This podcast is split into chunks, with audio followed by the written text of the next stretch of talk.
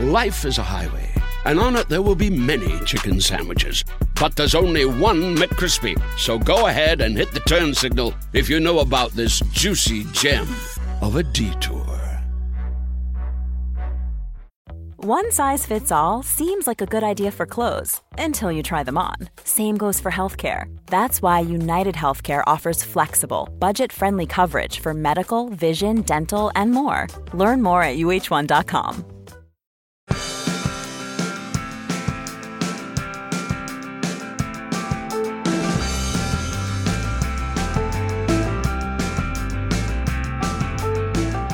The Difficult Second Podcast. Hello, you're listening to Gig Pigs, and I am Alex Kealy. I'm Ivo Graham, and it's very exciting to be back. Our first episode has been out in the world for a week. People have finally been able to listen to our chat to Rose Matafeo and Emma Sidi about a trip to watch the fantastic Franz Ferdinand. If you haven't listened to that episode, uh, please do. We really enjoyed recording it and listening back to it. Alex, have you enjoyed the start to our podcasting? I've enjoyed the start to our podcast. I'll echo Ivo. Do go and listen to that episode, but also it's not a sort of narrative, chronological Oh, yeah. epic. You can, you know, that ideally listen to all of them, but you you don't. There's not a sort of previously on Gig Pigs element to um to f- enjoy this episode. I would say. I feel immediately bad for uh, essentially turning up the heat in minute one of this episode. Thanks for even tuning into this episode. I, I suppose it's on my mind because uh, we've been able to pick over some of the feedback over the last week. Um, people have listened, people have said nice things. A few people have commented on the fact that in between when we recorded the episode a few months ago and then released the episode last week, um, Burt Bacharach sadly passed away. Thus, putting a certain uncomfortable dramatic irony around our guest, Rose Matafeo, while singing Burt Bacharach's praises, uh, casually saying, he's still alive, that fucker is old. a lovely capstone to a charming uh, reverie about her love for Burt Bacharach when Burt Bacharach alive, uh, accidentally insensitive because of our poor editing skills in the in the four months. uh, Well, the well, our poor our poor sort of decision making.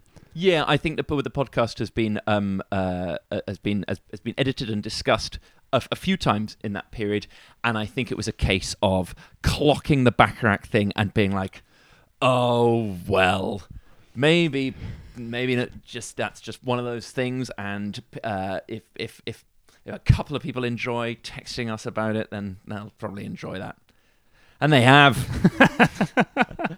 Um, so yes, obviously, as we move on, uh, the delays between recording episodes and releasing them will probably shorten, and uh, in general, these risks will be taken less. Exactly, and and you know we've we've listened back to this episode with Phil Wang. we are we are pretty confident that we aren't about to get a sort of uh, the gig pigs curse sort of situation. I think we you know the data point we've got, you know we've got about forty eight hours between now and when this hits your earbuds. So obviously we're we're sort Don't of speculate as to anyone specific. the crossing pod, our fingers for any human being mentioned in this in this podcast. And I'd like to make very clear that if uh, the Gig Pigs curse does become a thing, we will retire the podcast immediately. It's uh, how how many? How, Two. is- The answer is question. Two out of two. What Two about two two, out of ten? Like how? What what what fraction of episodes have to accidentally murder a beloved a beloved musician before it's like an us problem rather than a sort of correlation issue? I think uh, if it tips above 50%, not including now when it's 100%, but assuming it returns to 50% now, then that, Come on, Phil, you could do this for us. Can you ideally mention a lot of a sort of a lot of child music stars? Is that that would be the ideal for us? uh, Billie Eilish. w- one of the musicians uh, Phil sings the praises of is one of his older relatives. Many of my friends have podcasts, and none of them prepared me for that eventuality as one of the sort of potential pitfalls of doing a podcast. It's a genre we've invented, uh, snuffcast. Uh, but um, uh, other than that, well, I've, I've got a, I've got a very minor regret, uh, and this this has really only been stoked by um, the sort of staircase humour of a friend listening to the podcast, Josh Widdicombe, no less. Um, hopefully, a future guest, a keen consumer of music, especially a drinker from the from the mid noughties well yes, please. uh, which has quenched so many of our thirsts. um, what did Josh say? How how how? I think you can get this quiz, but I do have to phrase the question right. Josh said that we'd missed a bit of an open goal, joke-wise, and it's the kind of joke you would love to make. Yes, please. It'll be an Between analogy, the assume. topic of our first episode and the fact that it was our first episode. Uh, what have gig pigs got uh, in common with? Uh, that, that that we that, that because someone uh, we're going to start a war because someone died because of our podcast. Uh, well, Sort of a Franz Ferdinand thing. Well, well, that's, it's that sort of thing. I mean, I suppose actually recounting, I'm not sure Josh had even really worked out what the punchline of the joke was himself. But like that, the podcast is like World War One because it starts with Franz Ferdinand. That's good stuff, actually. That that I, I think that is that is fully formed. I think I think I, I do agree that's fully formed. Actually, He's never had an idea that isn't fully formed. Thank you, Josh. Um, hope to get you on the podcast, but just texting in one joke per episode will probably do for now. so we've had how many how many deaths does this make us a snuff cast, and how many Josh texted jokes equals a full Josh appearance? If that's if that's how he chose to guest on this podcast. That's true. Well, I'll be interested to see what he does uh, with the second podcast at Kendrick Lamar. It- It's not. It's not as easy. Um, Sure, it's it's and, and and obviously that brings us on to the band that we watched this week, uh, the uh, German Railway military timetables. Wow. Yeah, I mean, I, I, I just I couldn't think of anything for 1940, so I just gave up. but but he's gone with the German. I've gone with the sort of second uh, element in the outbreak of the of the First World War. If Franz Franz Ferdinand's death helped start it, and then the German uh, railway planners. I've just said 1940. No, that's okay. You, you you thought we were doing War World War One, World War Two. Don't make excuses the big for the me. big third Don't podcast, World War Three. Excuses for me. I can't believe that that's the level I'm operating at historically. Um, no, I did know. I did know. It was just it was just a blunder. Um, this is not a history podcast. This is a music podcast. We take a different comedian to a different historical war each week, and then we talk about it afterwards. I don't know, man. I, I it, you know, I think you'd host that brilliantly, and I wish you all the very best of luck. In the meantime, we took a trip in late 2022 to watch Kendrick Lamar, the uh, Pulitzer Prize winning rapper, touring his fifth album, Mr. Morale and the Big Steppers, at London's O2 Arena. Um, the same tour which had taken in earlier in the year um, a headline appearance at the Glastonbury Festival, which I nearly saw. we were taken to this gig by Phil Wang. Uh, Phil is um, someone we've been to many gigs with over the years. It was a pleasure to reminisce about some of them in this episode. It was very nice that he was doing the inviting and that the, we were then able to, in quite a greasy way, after the event, say, Phil, you, you wouldn't mind talking about this on a podcast. But I, I can picture the exact place you were outside the O2 where we figured there was enough like post Kendrick goodwill to be like, even if we take away some of the goodwill, we'll still enter the tube in a sort of net positive. we won't have like unwound him having seen Kendrick. Such was I don't our- think our so, and I, and I think you know I, I'd like to think that this episode of the podcast lays bare his uh, the pleasure he took from the concert and his willingness to share that with us and our listeners. I the other day I was telling a comic at a gig that I love their book. I should say uh, Tom Allen. I love his book, um, and I think the net positive of saying how much I love his book on the podcast more than outweighs the sort of slight neg of the next bit, which was that I I, as is my way, loaded myself up with caveats saying like, Tom, because we were about to go on stage, um, this isn't the right time, uh, and I'm sure you get this a lot, and, and one other, I can't remember. And so before I could then say, I just think your your memoir, which I'm listening to on audio, but is just so not just funny, but moving and so beautiful about your family history. Before I said any of that, he said, "You've got a podcast, and you want me to be on it." I was like, no, but well, But I mean, yeah, you know, yeah, yeah, that's the problem. Is you know, on another occasion, quite possibly, um, but it was You were just you you wanted to sort of raw dog a compliment. You didn't want that. It wasn't a sort of buttery up compliment pre yeah, uh, yeah, absolutely, exactly. pre podcast. No, beg. I know, and now I'll and and now the the compliment was ruined, and I will never invite him on a podcast. That's what's so sad.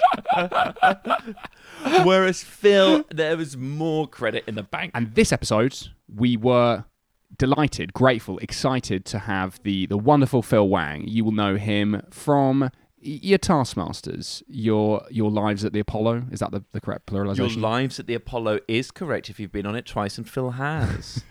His first appearance was with me, actually. Felt like we were growing up together. I'm very moved by that memory. Less moved by watching him host it without me a couple of years later. A solid performance, no notes. Um, and actually, most recently, um, I believe last week, he was performing the Just for Laughs festival in the very O2 Arena, where this episode of the podcast is set. So he's a man uh, in some very big rooms, and it really doesn't feel we have to give him much more of an introduction than that. Um, but he is absolutely brilliant. He's written a book called Side Splitter, hugely recommended, you should buy it. funny and interesting, and he knows his music. I've had some lovely chats with him about music, but until now, none of them were recorded and broadcast. I think without much further ado, we can introduce three of us reminiscing about the Kendrick Lamar gig. Or is it the three of us reminiscing about the Kendrick Lamar gig? Because narratively, things unfolded in an intriguing fashion, and I'll say no more than that at this juncture. Please enjoy Phil Wang. So, our guest on this episode, we're very lucky to have Phil Wang. Thank you, Phil. Hello, Ivor and Alec. Thank you so much for having me on your gig podcast. Thank you for having us in your house in which you live.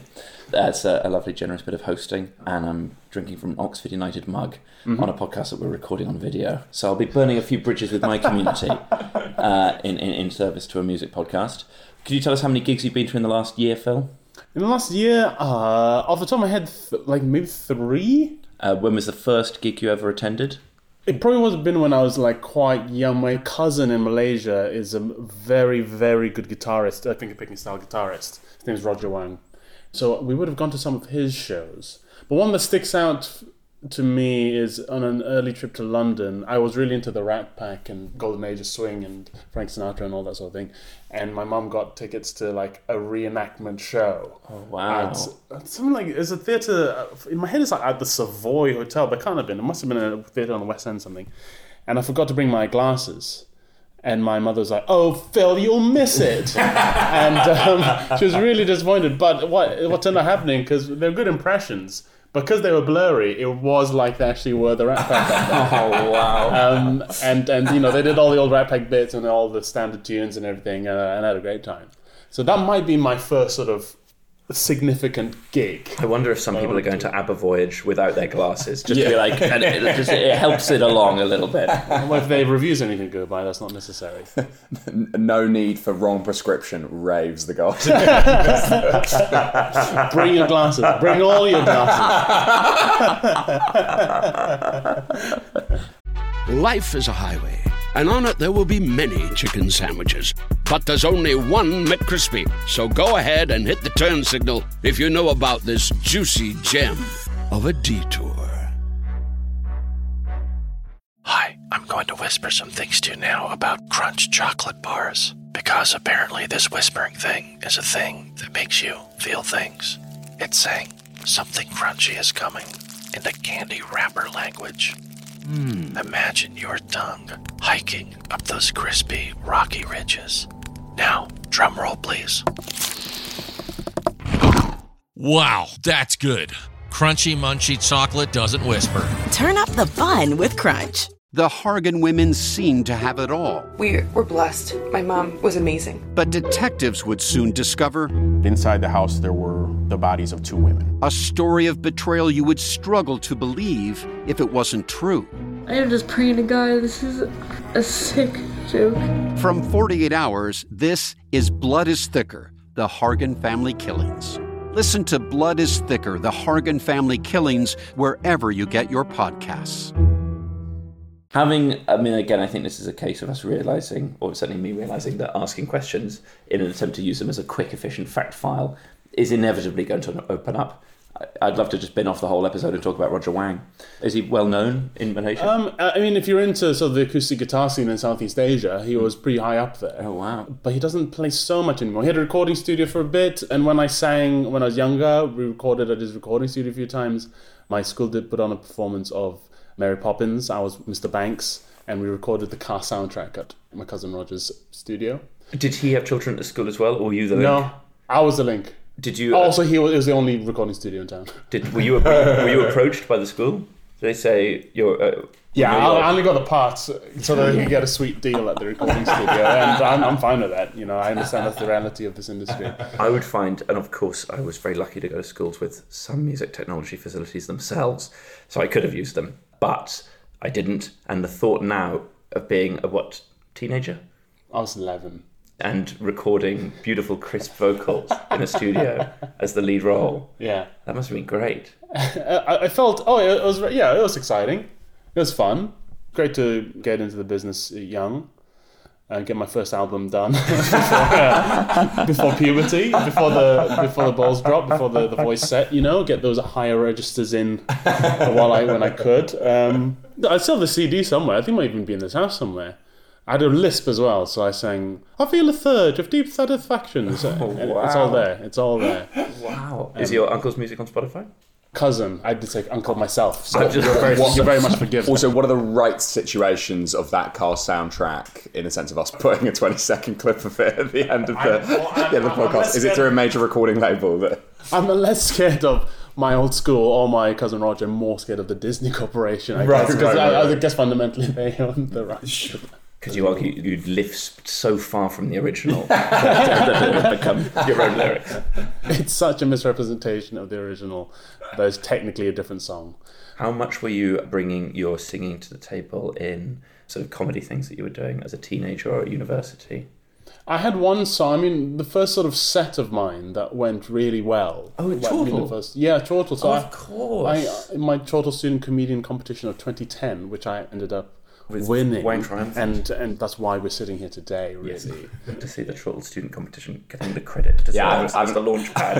I haven't kept up with the rest of Wang's career. It's, it's that it's that and that alone that's really brought me. But yeah, I had a song that I wrote on the ukulele.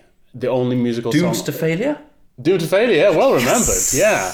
Simple CAG stru- chord structure, but if it ain't broke, why fix it? Oh, Phil, earlier today, I forgot the name of a town in Somerset that I played on tour mere four months ago, and I stared into a deep abyss of panic about my memory. So to be able to pull Doom to Failure out, it's a huge relief to me because I'd not covered that in my preparation. I'm afraid. Sorry, it's Salisbury. You've had to make space. You've had to make space in there. It was for Wedmore. It'd be a fun thing to scream at someone straight after the interval of a gig where you've forgotten the name of someone in the second row of the audience being like, well, Doomed I've, to failure. I've remembered doomed to failure, you ungrateful pig. Why, why, If why are you so hung up on your name, Dave? If anyone's shouting "Doom to failure" in uh, my gigs, it's the audience. Um, you can see what I was trying to achieve there. Sort of self-deprecation brackets general. But it's the only song I've ever done in stand up, and yeah, I dropped it pretty quick. I remember more vividly the Bromley by Bow song that you sung. Of course. With Jason and In- George and Daphne. Yes. And then about that being about the same time that I and presumably many others saw you sing for the first time really properly solo at a Machynlleth Festival musical gig. Yeah. And suddenly there being a lot of sort of Wang Sings chat. Uh, chat, which, which I'm sure had existed around the time of Doom to Failure as well, but maybe there'd been a lull of a few years. And it's something you people- lean back into now. People have forgotten. Do you sing along when you go to gigs? So the last gig I went to was last weekend. I went to First Aid Kit at the Oh, great. at the Apollo, which were great. They're brilliant. And if a little passage comes up and I remember the, the words of that, I'll, I'll quietly sing along. But the evening's not about me. You know, the evening's about hearing hearing the people themselves. I get a little self conscious at gigs because I'm quite tall. Mm-hmm. I guess that's what all of us are, and so uh, you just are a little more self conscious. You're already blocking. Yeah, that's the main, you- that's the first what, thing I'm thinking. don't thinking. drown. Don't block and drown. yeah, I can't be v- visual and aural obs- obs- obscuring. Yeah, but I, I, I'm more of a mouther. I like to mouth along. Which is good because obviously lip reading is a pseudoscience. So that if you if you're only like seventy percent on lyrics, mouthing is a really great way of, um, Right, of this is sort of upgrading yourself to a kind of diamond tier fan of the band that you're watching, where perhaps your actual memory.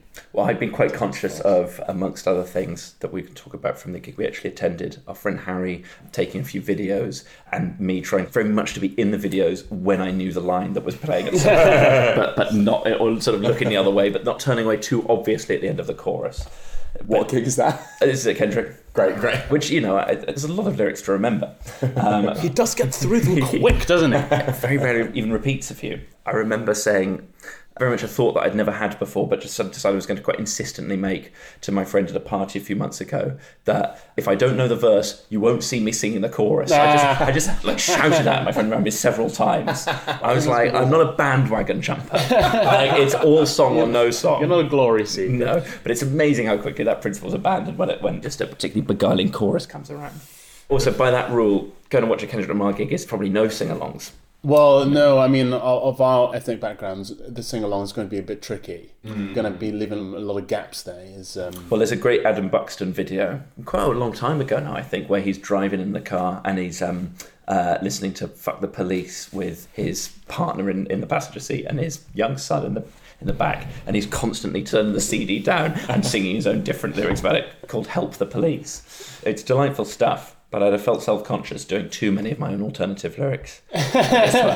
How many gigs have the two of you seen together? The National. The National, and also Wild Beasts were supporting that, which was quite exciting. For it was my first taste of Wild Beasts. So we saw them at the O2 on the last gig of the Trouble Will Find Me tour, which is sort of a big moment for the band, and Berninger running around the whole arena Very doing nice his usual stuff, but in a larger space It was great, very exciting. Do either of you remember the other person singing along? a huge amount? I mean, in my memory, we, we were full arm across swaying, but maybe have I just placed that idealized version of the gig in my memory? have I sort of Mandela affected my own recollection of the gig? I think that's. Uh, I think it was a big. Was that your first time seeing the National? Yes. Yeah. There'll surely have been a bit of that then. You become a bit jaded to all the sort of uh, gravelly melancholia after a few visits, but your first time in church, there's nothing like it. I think my partner's managed to become jaded about the gravelled melancholia with precisely zero visits to the Temple of the National. Some people manage to really, really get jaded pre-attention. The girlfriends never understand it as much as we do. um, I don't think we've seen another gig together aside from that. Maybe at like a latitude or music. So it would have had to been like, but you weren't end of the road in 2018. Gosh, that must have been the only one. And of course, in my head, when I think about it for a fraction of a second, we were at Kendrick Lamar together, but of course, we weren't. So Phil initiated this entire suggestion. You you would book tickets to see Kendrick. Can I clip through my three top gigs with Phil very quickly? Oh, absolutely. John Sorry. Hopkins, Latitude 2015, a real electronic coming of age. Keane, Glastonbury 2019, some really non-ironic high-pitched singing, Yeah, and LCD System just a, a few months ago. The little boy in me could appreciate non-ironic high singing. Yeah, but I think I, as a non-confident, I'm just going to say baritone, even though I've never really known what, what that means. You can hide in a national crowd, whereas Keane, if you're going for it, you're going for it, and you are going to be out of your depth. I think, unless you've got some real skills. Does that make sense? That does make sense. And you were presumably verse chorusing throughout. No, that wasn't no. hard. It was some of the most communal verse Are chorusing. you verse chorusing once the terrain moves beyond hopes and fears? They didn't move. They knew. they, they knew. They knew what we wanted on the 14th anniversary of Hopes and Fears. They knew they were losing some verses in the. No, I, I, I know there are people who cherish Keane's more recent work. I was at university with one of them, and uh, she was rabid. But uh, but it's it's the first it's, it's, it's the first album really. But no, I interrupted just for my own nostalgic purposes. But yes, And for the purposes of the format, you, it's important to keep an eye on the format. I think this element of the format is still congealing, so it's good. Any any more congealing is, is always good. it's con- continues where it gets worse, though, isn't it? Well, solidifying, Solidify- ossifying. I like- I like yeah, solidifying. yeah. It's- But yeah, it'd be good to think about something getting harder that isn't usually like fat. Usually, fat is the thing that congeals most often. I feel. Does So gelatin congeal? Feel like it could. Yeah, let's call it gelatin then. How many gelatin episodes are we allowing ourselves? Ten. And actually, the podcast is called Gig Pigs, so pigs are a vital It's component called of Gig gelatin. Pigs. So yeah, then we want to call it funny. Gig Pigs. I love gig pigs. Wow! And the very first, the very first guests we talked to were uh, Rose, Matafeo, and Emma Sidi, and you called them guinea pigs. I thought, God, it's a versatile podcast title. I don't think I'd have got all the way to gelatin, the gelatinous pig trotter of the Phil Wang episode. Yeah. So there's a sort of a, a swine reference every episode, snuck in somewhere. yeah, look, I'm a 5D chess guy. If the game is specifically pig puns, Yeah, yeah. that's If the podcast isn't bringing home any bacon within 20 episodes, Straight burn bacon already. so. Phil suggested going to Kendrick Lamar. Yes, and I send a message to the usual suspects, and we all. Um, I've got a couple of preliminary questions for you, if I may, Phil. Oh yeah. What motivated you to attend, nay, organise a trip to Kendrick Lamar? Did it have anything to do with his Glastonbury performance? No, it's just I like Kendrick Lamar a lot. I saw his doing a gig video too, and I think I've recently realized that I don't take these opportunities when they come up, and I come to regret them. So there are bands and artists that I might never see because I just kind of never thought to book them or look when they were performing. And so I did early in the year with LCD Sound System. I thought I just have to Oh, see them before I, I miss out on this completely because they sort of they disbanded once. Which sort of was like a warning shot to, to the inactive among us. Yeah, yeah, Um, I, that's exactly how I felt it. Although they've really made it clear just how much of a not actual reality that was, as it were. They've come back in spades. And so I just saw Kendrick was performing and thought, I just need to grab this thistle. And if it falls to me to organize it on the WhatsApp, then so be it. Um, but when we turned up, it turned out that Alex's partner had not finalized her ticket, which I have lost sympathy for because I don't see why she needed to. She bought the tickets online, and apparently they'd sent her an email saying, do you need to confirm that you want these tickets? And I think she just assumed it was one of Yeah, For bump, You always think it's a little sort of bugle fanfare upon successfully purchasing tickets. You're like, yeah, yeah, yeah, yeah. Yeah, I'm great. I bought a ticket. Yeah, yeah, yeah. I don't need to open this email. Fuck, I'll, I'll open you 15 minutes before I arrive at the venue in like three months' time. Yeah, yeah. Well, you think it's a survey about your customer experience. That's what you think it is. Well done, well done for buying it. Would you like to tell us more about the experience? And in her defense, I've never heard of this happening before. And that ticketing company requires you to really confirm that you want them, or they just don't give them to you, even though you've bought them. And you trust And so- completely in your mind that she did buy them. How much of a post mortem has there been at your We, end? yeah, how was that evening when you got home that night, by the way? yeah, Because to finish the story, Alex, ever the hero, gave up his ticket to his and Alex spent the entire gig of Kendrick Lamar basically circling the gig in the O2, the perimeter of shots. Concourse. That, the concourse, yes. The most heroic, uh, loving thing I've ever heard anyone do for anyone. For the entire duration of the show until we finished. It was like he was a chaperone. It's like he was a, a dad who dropped us off and said, I'll see you after the gig. And it's, it's such a selfless thing to do and very, very kind. And I, I'm fascinated to know what the energy was like when the two of you got home. I'll take the sort of compliment there. Thank you. A um, couple of things. I would say, firstly, I would place the hierarchy of Ivo's emotions as to my possible decisions. Thusly, that, that, that, that Ivo was devastated by the idea of me not coming to the gig. And like supremely enthused about the idea of me like haunting the concourse of the O2 while the gig was happening. Like your eyes really lit up at that possibility. I think there's an And argument to be made that if Alex had agreed to do that and then we'd found that Murray did actually have her ticket, I would have said, We've sort of agreed on this, on this concourse plan. So Ivo bought me a pint in the Southern Lettuce, and within I'd say thirty seconds knocked over that You knocked, pint. oh, Ivo knocked over your pint. Yeah, yeah, yeah. I got a great photo of Alex's devastation at the last of his, his consolation pint. I was, yeah, I was. My really- consolation pint is more of a flaw than I would like. Yeah. I mean, there was a lot of context to the general organisation of it, and the fact that the tickets I'd got for the two of us were resales I'd secured quite late in the day, so there'd been jeopardy around me. So even though I was really sad that we were going to lose one of the group, even though the solution was brilliant, uh, I'm afraid I frequently do take consolation from anyone else having admin issues because it feels like so often it's me. And I was like, I can't believe mine have come through. Phil and Harry were already sorted. You'd voiced a little bit of Lamar apathy earlier in the day. You'd not done very well on the Spotify playlist quiz I'd curated, Kendrick or no Kendrick. yeah, yeah, yeah, yeah. I would say also that I've got a really big utilitarian philosophy and things like this. In that, like Mari flubbed the ticket situation, but she is a massively larger Kendrick fan, and it would have been uh, sort of mad. Oh, you, you, to go in utilitarian was what came off of the whole situation. I mean, Heroic and utilitarian? I think you can be both. Yeah, yeah, yeah, yeah.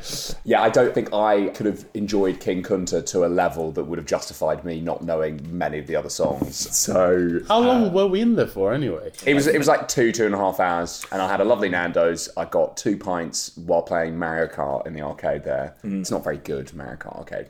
I'm giving it naught pigs out of five pigs for the Mario Kart O2 experience. So tell me about the gig, guys. Well, just around the time you were getting your peri peri fries, I suppose I'd love to see the parallel timelines of, of, of sort of Alex's Nando's courses and the big hitters. yeah, what's my like Kendrick coming down in a box or being like risen up in a box moment of my evening? So he is- has checked on what was happening over there. Uh, Sure. So I've got our um, WhatsApp group, me, Alex, and Murray, to pimp and all bar one. Sadly, to pimp uh, butterfly chicken was too, was too, was too long, which is a shame because that's Alex's pained expression Oh, as, uh, uh, as, as, Smashed at his smashed glass pint. But then a mere 16 minutes later, great advert for the uh, speed of Nando's. Can't believe Kendrick's opened with this, and it's a picture of uh, butterfly chicken with two sides. Very funny. Very funny. And then obviously we're sending off footage from the gig, and then he's at the arcade. What's this big bear, Alex? I think just sort of giving you uh, an insight into my life. And then what was this race that you were the winner of? You could take a picture of yourself at the arcade. The machine would take a picture. But was that was Mario Kart? Was it? Uh, him I think that was actually a biking race I played after Mario Kart's pleasures. I actually found all of the games quite um, lacking in difficulty setting. It was all too easy in a way that I found quite boring after a while and thought, I actually came to think during it, maybe live music is better than this. But surely it would have been even worse had you, having missed out on the gig, then gone on to just get destroyed at racing as well. To like uh, just Yeah, right. had a really bad time. so you think they turned down the difficulty They, setting they, in they'd this overheard. arcade? They'd overheard what had just happened. Someone from All Bar One called ahead to the arcade and said his pint's just gone over. Let's turn down the difficulty settings. He's probably going to get a miserable dinner en route, and he'll be with you in about half an hour. So how was the gig? Come on, we got to do some. Of course. You know, I I- like I have to find out. The gig was very good. We got tickets in the what are they called? The stalls. We, we were quite close to the stage. Well, we are close to the thrust. So it's a long stage. Um, and though we were quite far away, I guess the thrust sort of uh, runway came Yes. actually quite close to us. And there were bits when he came down the runway and made us realize, oh, we're actually quite close to Kendrick. Oh, it was fantastic. In, in penile terms, we were at the tip. Yeah, the, the tickets actually said Stalls Glands. Stalls Glands West. I think if it is an aerial shot, it was a teenage scribbling of, of a penis on a sort of exercise book. If the person had taken the artistic flourish to draw a couple of those little sort of dashes out of the end of the penis, we would have been one of the flecks One of the of, speckles. of, of, of fluid. So it was a great position. and it was, I think I was very intrigued by what theatrics we would have in store for us because I'd carried a lot of regret for much of last year about missing, because we were at Glastonbury in 2019 together, Keane, etc. The mm. Keane year, as Yeah. everyone called it. Oh, and we were also there to just dredge up one more specifically sort of hip hop based Glastonbury memory. There's that wonderful photo of you watching Run the Jewels at Glastonbury 2017, where you're like right at the front, and Yeah, you're caught on the BBC footage. Yeah, it says on YouTube, I, and I, I've just one day I was just tweeted by someone, just a screen grab of me sort of very intensely sort of biting down on my mouth while I was listening to Run the Jewels as the camera panned up across the Glastonbury audience of Run the Jewels, and I'm right at the front. It's an incredible photo. Was it pre pre Corbyn or post Corbyn? The Run the Jewels. They were. It, They were was just literally afterwards. I think they were the act after Corbyn. So were you actually still quite intense from the Corbyns? Well, that's Corbyn, I was, right, I was right at the back for Corbyn, and then he left, and I just wiggled my way to the front. And It serves you well politically to say that, Phil, but the photo shows you right at the front quite soon after Jeremy Corbyn's time. I don't think you're weaving through these guys that quickly. I, I love that it exists. So you've had experience of being right up at the front during one of these gigs, whereas I had a bunch of friends watching Kendrick Lamar at Glastonbury this year, and they were planning to be perched right high up on the hill. And even though I'd like Kendrick Lamar a lot, I thought we're going to be quite far away, might get a bit disengaged. Let's go and pile into the Pet Shop Boys for some Sunday night feel good pop hits. And the Pet Shop Boys delivered all of that. But word spread so quickly around that it had been this pretty stunning and hugely engaging and theatrical Kendrick Lamar set that I was in a very gloomy place on the Monday at yet another poor headliner choice at a festival. I had that with Chemical Brothers, mm. and was it Glastonbury in 2019? Yeah, and I went to see in the next field at the same time Hot Chip, who, who I love, and I'd never seen live. And by the same sort of mantra as I mentioned earlier, I thought I need to tick Hot Chip off. I love them, and I went over and I said, "The Chemical Brothers, oh, who cares?" They weren't the soundtrack to my, my teenage years in the same way that Over and Over was. So I went over and over to to Hot Chip, and they were not very good. They they sounded. Uh, was the lead singer Alexis? Yes. he sounded ill. He I think he might have had a cold or something. He was singing everything down the octave. Particularly insulting to you, obviously, Phil. Yeah, a tenor. you had to do all the heavy lifting yourself. Bring Wang on, put Wang in the game. I mean, it really was like "Uh, there was a boy from school. You know, he was you know he was going down and thought. Meanwhile. I can see. Just over a couple of trees, like the most insane Yeah, huge lights, robots. lasers show, people losing their minds. Chemical Brothers. you can hear the Chemical Brothers have gone up an octave. Just, They've added octaves, octaves upon octaves, yeah. Just dogs rushing, rushing the stage, and oh god, they're singing high up there. Meanwhile, we're getting brown noted at Hot Chip, shitting our pants. I was so pleased in the kind of sense that you carry that regret still. Because it's such a huge percentage of what I think about is decisions like that. And that night I tried to do Chemical Brothers and Hot Chip in the best possible bet spreading attempt. Meant that I couldn't enjoy either because I was just too stressed out by having attempted to do both and how difficult the journey was. Yeah, yeah, you have to commit and live with the consequences. I think. Mm. yeah, one, one, one day that will filter through. Uh, at, at the moment, it's just a sort of bumper sticker that I admire from a distance. How do you think about seeing acts at a festival and seeing acts at their own gig? Like seeing Kendrick at his own gig, do you feel like you've seen a Kendrick gig more than? I have to believe that for my own sense of validation. I was thinking about going to that gig already. It was so nice when you suggested it, and the group came together. For sure, Alex isn't really into Kendrick, but he'll probably enjoy something about the night. Uh, it's all laid out. But I was still thinking, this is me spending money to atone for missing it at Glastonbury, and I know in my heart of hearts that's what I'm doing. Mm. And so my first phase was almost a sort of denial that it would even sort of uh, cleanse my regret at all.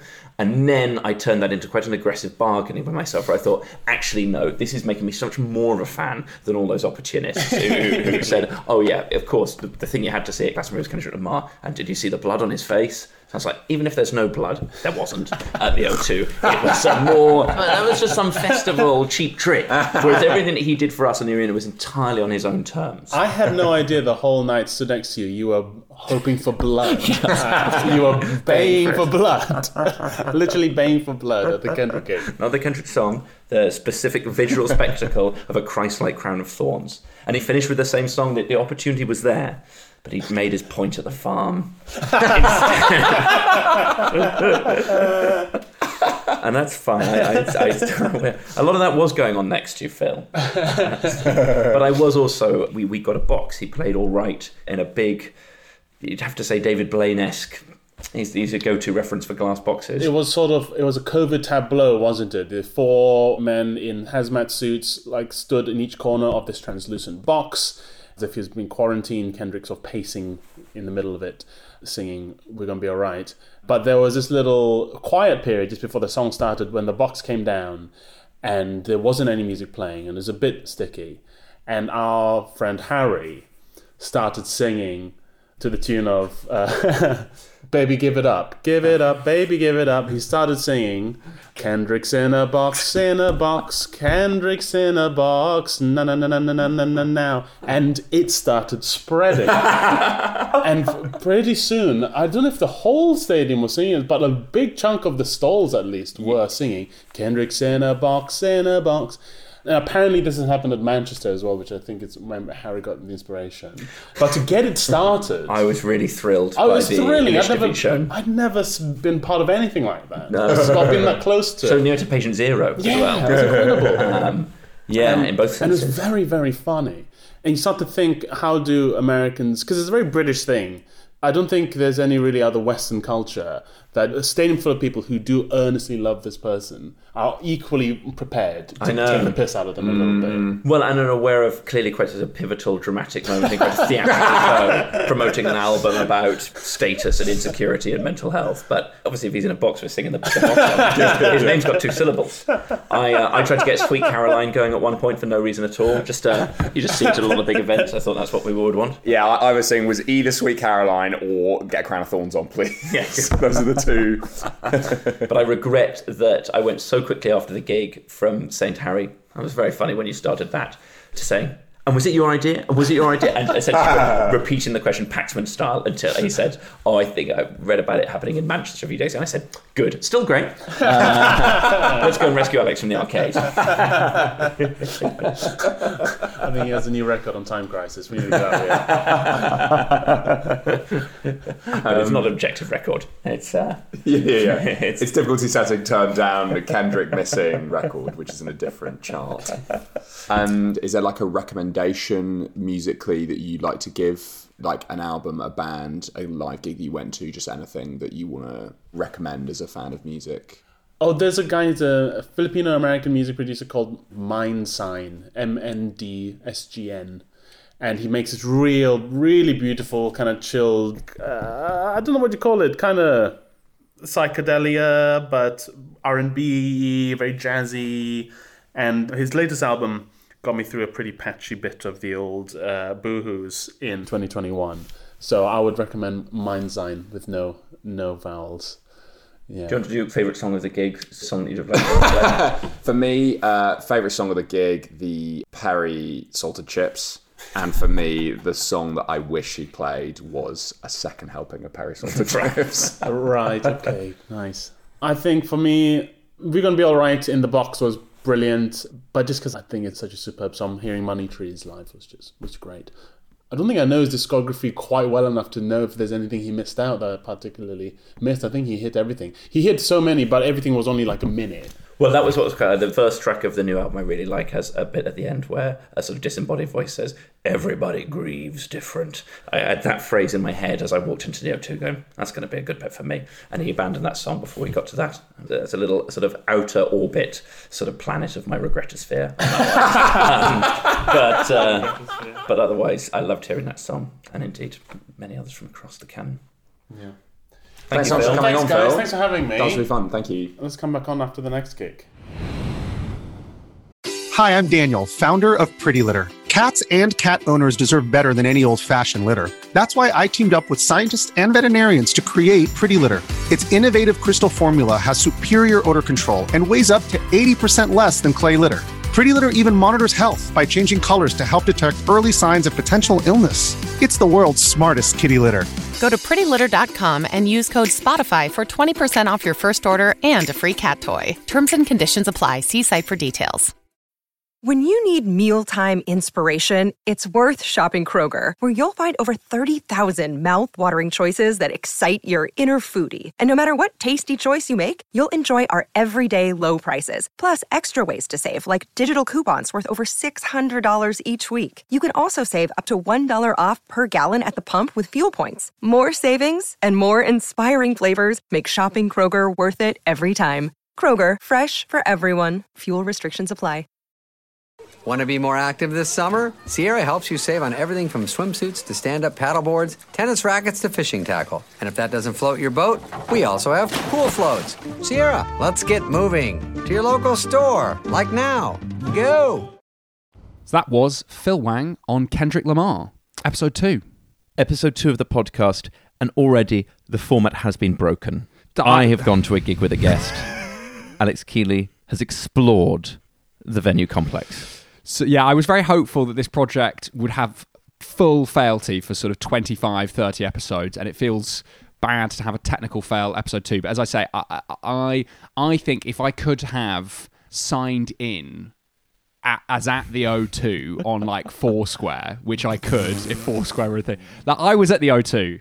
Kendrick Lamar played the night that I was at the O2. That is a true sentence that I've said. Uh, yeah, yeah, of course. Uh, you know, I, I hope you're never in a situation where you're sort of having to get an anecdote across the line. You know, on, uh, Sure. using those loopholes. But but but yes, it's admirably done. And of course, the backstory, which I hope our listeners have enjoyed, is one of, as I recall, uh, nobility and utilitarianism.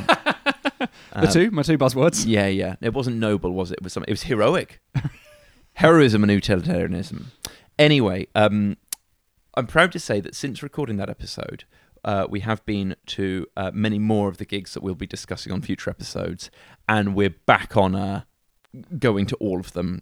You know, record the the, the, the lessons of Lamar have been learned. the lesson one learning curve was no more beloved musicians dying between recording and release Right, and lesson two is uh, attend the gig that's that's the and i hope that we will continue over the next 10 20 episodes Yeah. and beyond to fulfill both of those I suppose in many ways, I also hope that we don't have to do that many more episode sort of intros or outros where we have to emphasize that we're listening and we're learning. Um, yeah, it'd be, be great just to sail sail through the next few. Uh, but yes, um, thank you very much to Phil for coming and being such an excellent companion to me. Um, and and Mari and our friend Harry at Kendrick Lamar. Kendrick was absolutely fantastic, and uh, some of the songs discussed in the episode are in our sister playlist, Extra Swill. How many followers so far for Extra Swill on Spotify? I think that's not important. Uh, I think it's. I think. I think it's about looking forward to the future where there'll be many, many more followers to join the the the, the plucky initial fellows who've uh, who, who are following the playlist already. Well, um, we asked Phil uh, what his favourite song was, and it was Money Trees. I will probably put on the playlist the song United in Grief of Mr. Morale and the Big Steppers, despite the fact that, as I say at the end there, he, he didn't play all of it. He was moving through them fast. Um, and uh, and I'll try and find like the Mario Kart theme tune or something and just yeah, pop that. we could pop that in. Uh, a song that I enjoyed and that I've thought about more recently is the song also off the new album, "Count Me Out," because Kirsty Young selected it as one of her Desert Island discs. Kirsty Young, in her showboating return to guest on the show that for so many years was her own, uh, played it pretty sort of, you know, pretty straight, anecdotally, a, a you know, life-spanning selection of music choices, and then I think the final one Kendrick Lamar, because uh, I, th- I, think she said that her children recommend it to her, and it's like literature.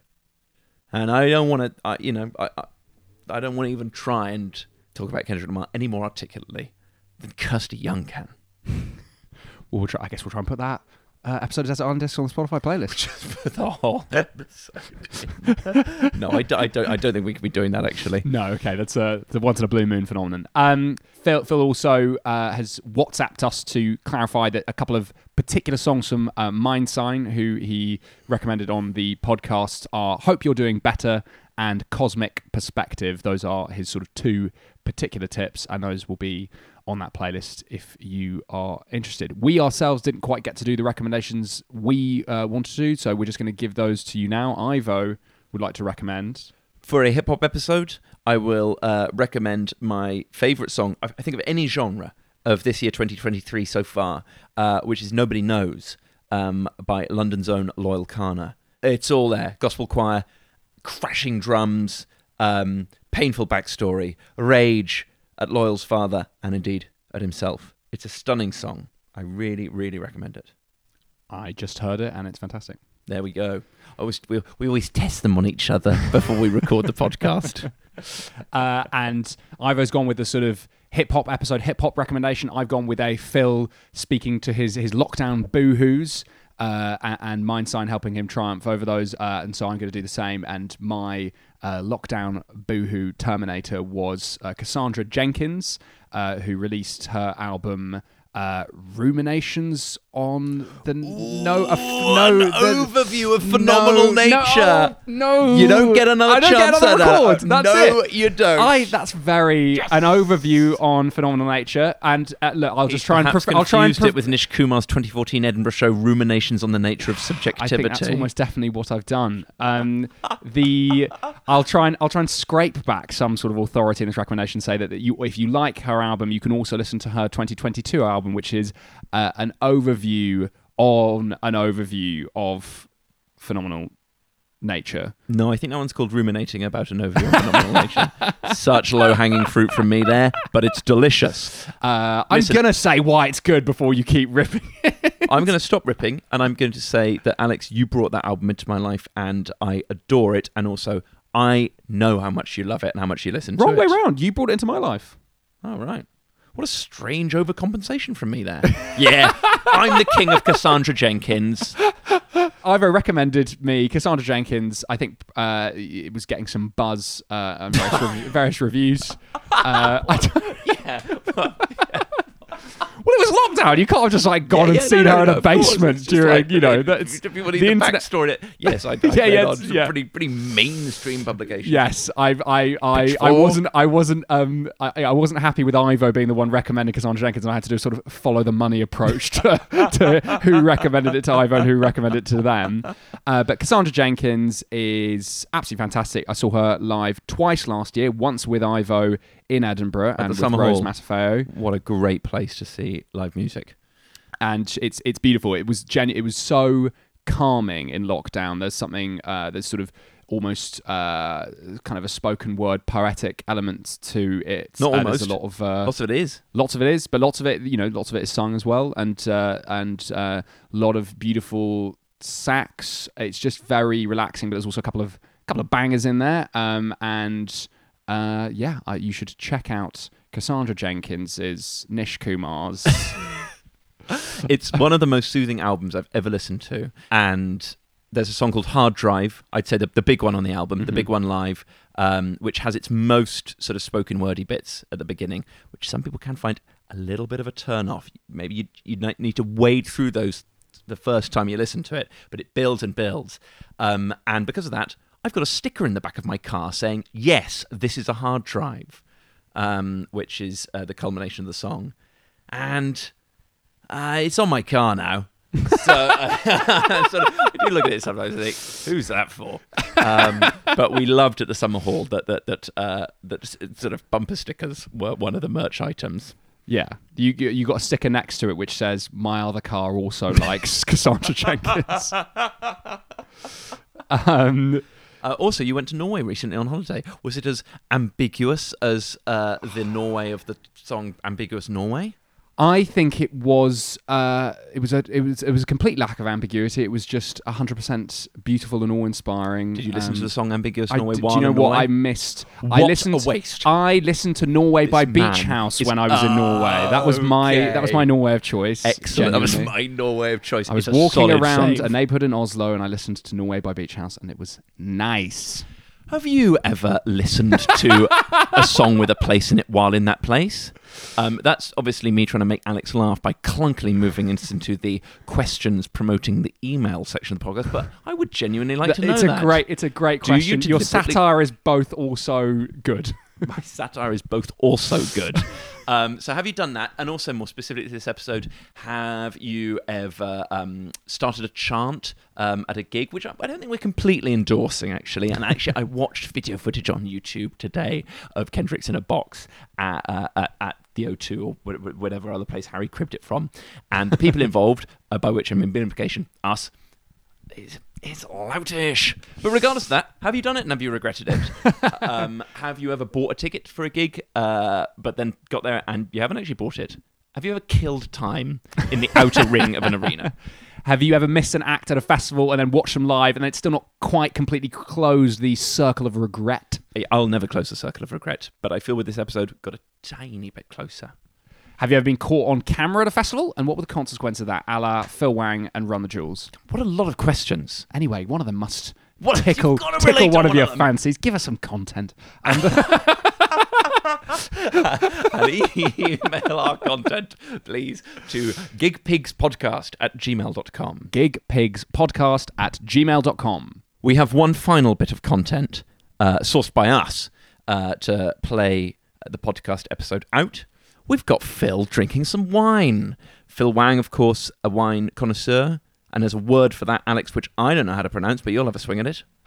Oh, in a file. Oh, in a I don't. I think that's not the right pronunciation. Well, listen, the boy loves wine in a classy way. He's answered questions about it on Celebrity Mastermind. He took me on a wine tour and others at the Melbourne Comedy Festival in 2018. So when I saw in uh, Alex's local corner shop a bottle of Snoop Dogg's own official wine, Cali Red, uh, Snoop Dogg, who performed with Kendrick Lamar at the 2022 Super Bowl halftime show, we thought, let's see what Phil makes o' this. It was very exciting to take in the Snoop Dogg wine. Uh, did he enjoy it? Let's find out. Thank you for listening to the episode. Thanks for listening. See you next week. Oh no no no no! well, it just tastes like so the front, the, the start of the taste is just a very sort of cheap juice, and then there's no finish at all. So um, What is what is what does no finish at all mean? Well, yeah, the, the taste goes away. The taste is gone within about a second. There's no like residual effect or um, any new taste that emerge. Um, if we open, it, it's like I honestly think it's one of the worst wines I've ever had in my life. I mean, it says here under comp- under origin California and under composition red wine. So that, that's, the most, that's the most detail you're getting on, on what this wine is. It, it, yeah, it's like I actually think it's one of the. I know it's maybe not the right word to use. It might be a more specific word, but I think it's one of the sweetest. Very sweet. It's like it, it's like cinnamon. It feels like a sort of like it feels like a cold mulled wine, almost. Yeah, yeah, I think that's it. I think that's it. Do you want to? Do you want to quickly try? No, thank you. No. No, I, I, I just I, I, I don't even appreciate good red wine, so I think this would be particularly bad. Not even And- for the not even for the podcast. You're not going to put. I can't wait to say more extreme. Make you do more extreme things than this. Oh, I think it's lovely. Fair play to Snoop. Composition red wine. He's not lying.